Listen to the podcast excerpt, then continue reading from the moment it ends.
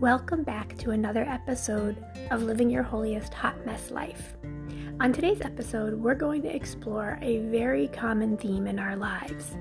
The theme is what do we do when God doesn't make sense? I don't know about you, but there are so many times in my life where I look around my situation and I think, what is God doing? This doesn't make any sense. And if you're like me, you might get a little feisty with God. You might start questioning God. You might even wonder is God paying attention? Does God hear my prayers? Does God even care what's happening to me right now? Sometimes I think, is God mad at me? Is he ignoring me? But if you're reading your Bible, then you know God doesn't get mad at us and he doesn't ignore us and he hears us always. So I'm going to use what could be or could not be a familiar scripture for you.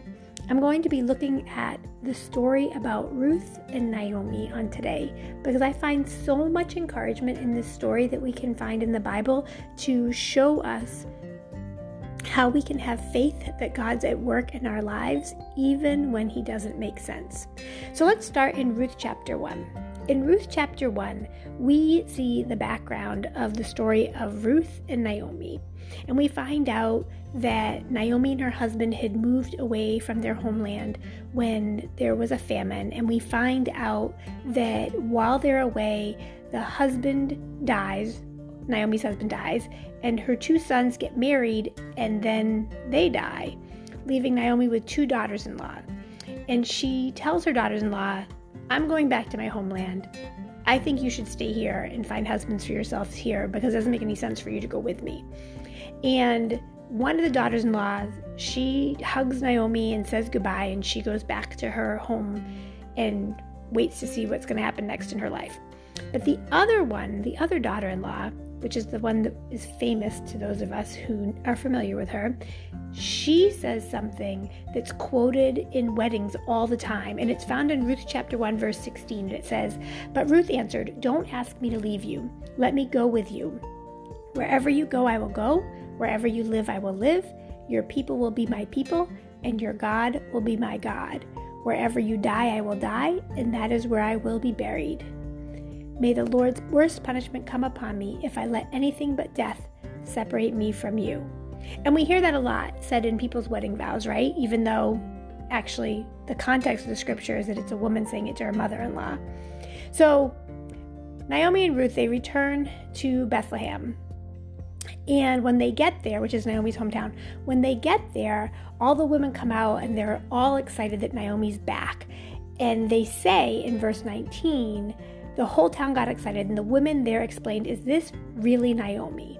And in verse 20, she says, Don't call me Naomi, she answered, Call me Mara, because Almighty God has made my life bitter.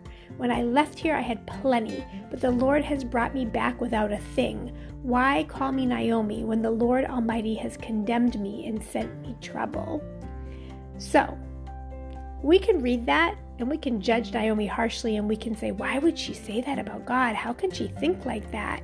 But the reality is, in some of our own lives, our own situations, we might find ourselves feeling the exact same way. If we're going to truly be honest in the midst of our hot mess lives, we might really be questioning God and we might even go so far as accusing God of sending us trouble and condemning us and taking away all that we had. And what's interesting about this is that Naomi's, um, her name, some commentators say that her name meant fair or pleasant, and so that's why she doesn't want to be called pleasant by them. She wants to be called Mara, which means bitter. Now, if you don't know the story of Ruth that happens throughout this book, which is actually named by her. So if you want to read more about this, you can read Ruth. It's chapters 1 through 4 in the Old Testament. It's very simple to find. It's a little tiny book. And if you go to the beginning of the Bible and start flipping through, you go through Genesis, Exodus, Leviticus, Numbers, Deuteronomy, Joshua, Judges, and then you will come to Ruth. So it's in the beginning of your Bible.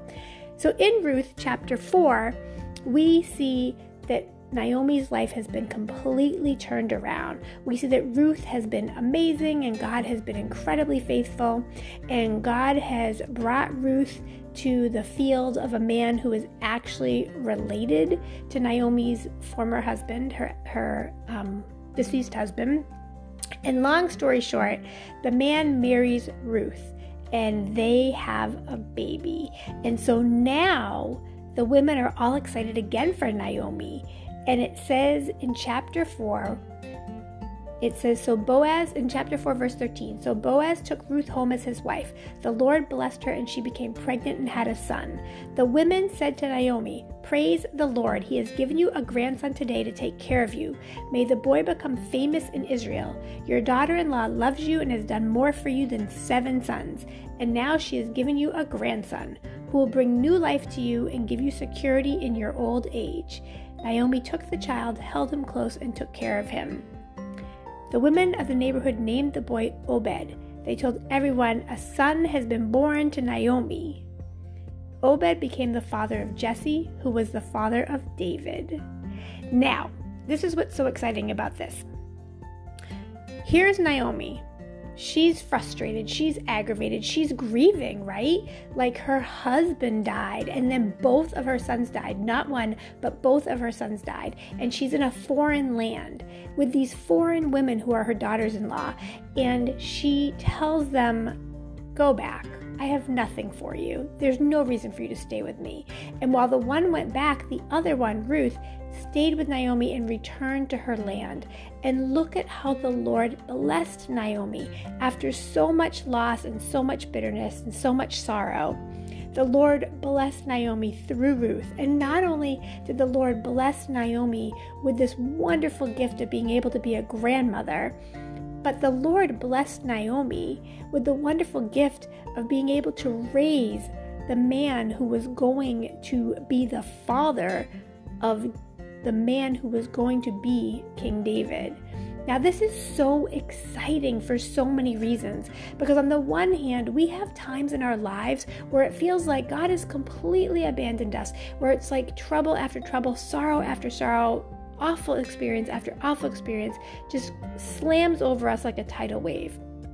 And in those moments, I want you to be encouraged. I know I have been encouraged in my own moments like that, in my own months or years, even like that that God is still at work in our lives. What looks like the end for us, what looks like bitterness and disaster for us, is really God weaving together great and wonderful miracles that are yet to come.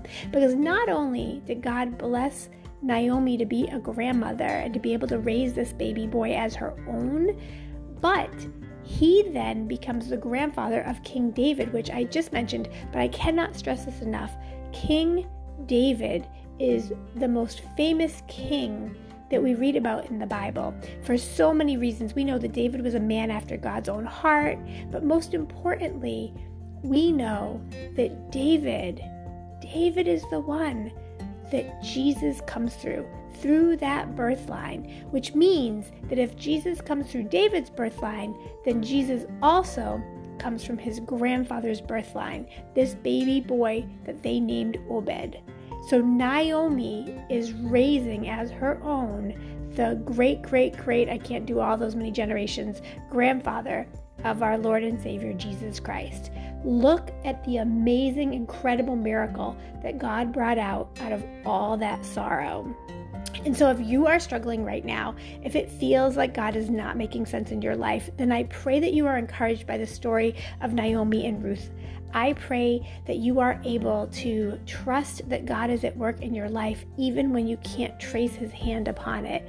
The Bible teaches us in Proverbs chapter 3, verses 4 and 5, to trust in the Lord with our whole heart and do not lean on our own understanding, but acknowledge Him in all of our ways, and He will direct our paths. Trust God no matter what it looks like. Praise God no matter how it's feeling. In tomorrow's episode, we're going to talk about not listening to our feelings and trusting that God is at work no matter what. So I pray that this episode has been a blessing to you. I would love to close us in prayer, and I'm trying to be true to keeping us under 10 minutes. So let us pray, and we will pick this up tomorrow. Hallelujah, Lord God. Hallelujah, Jesus. Thank you, Father God. Lord, we thank you that your word teaches us that you will never leave us nor forsake us. We thank you, Father God, that your love for us is something that we cannot completely comprehend. And we thank you, Father God, that you are constantly, continuously at work within us, refining us, reshaping us rerouting us to be all that you desire for us to be and to do all that you desire for us to do.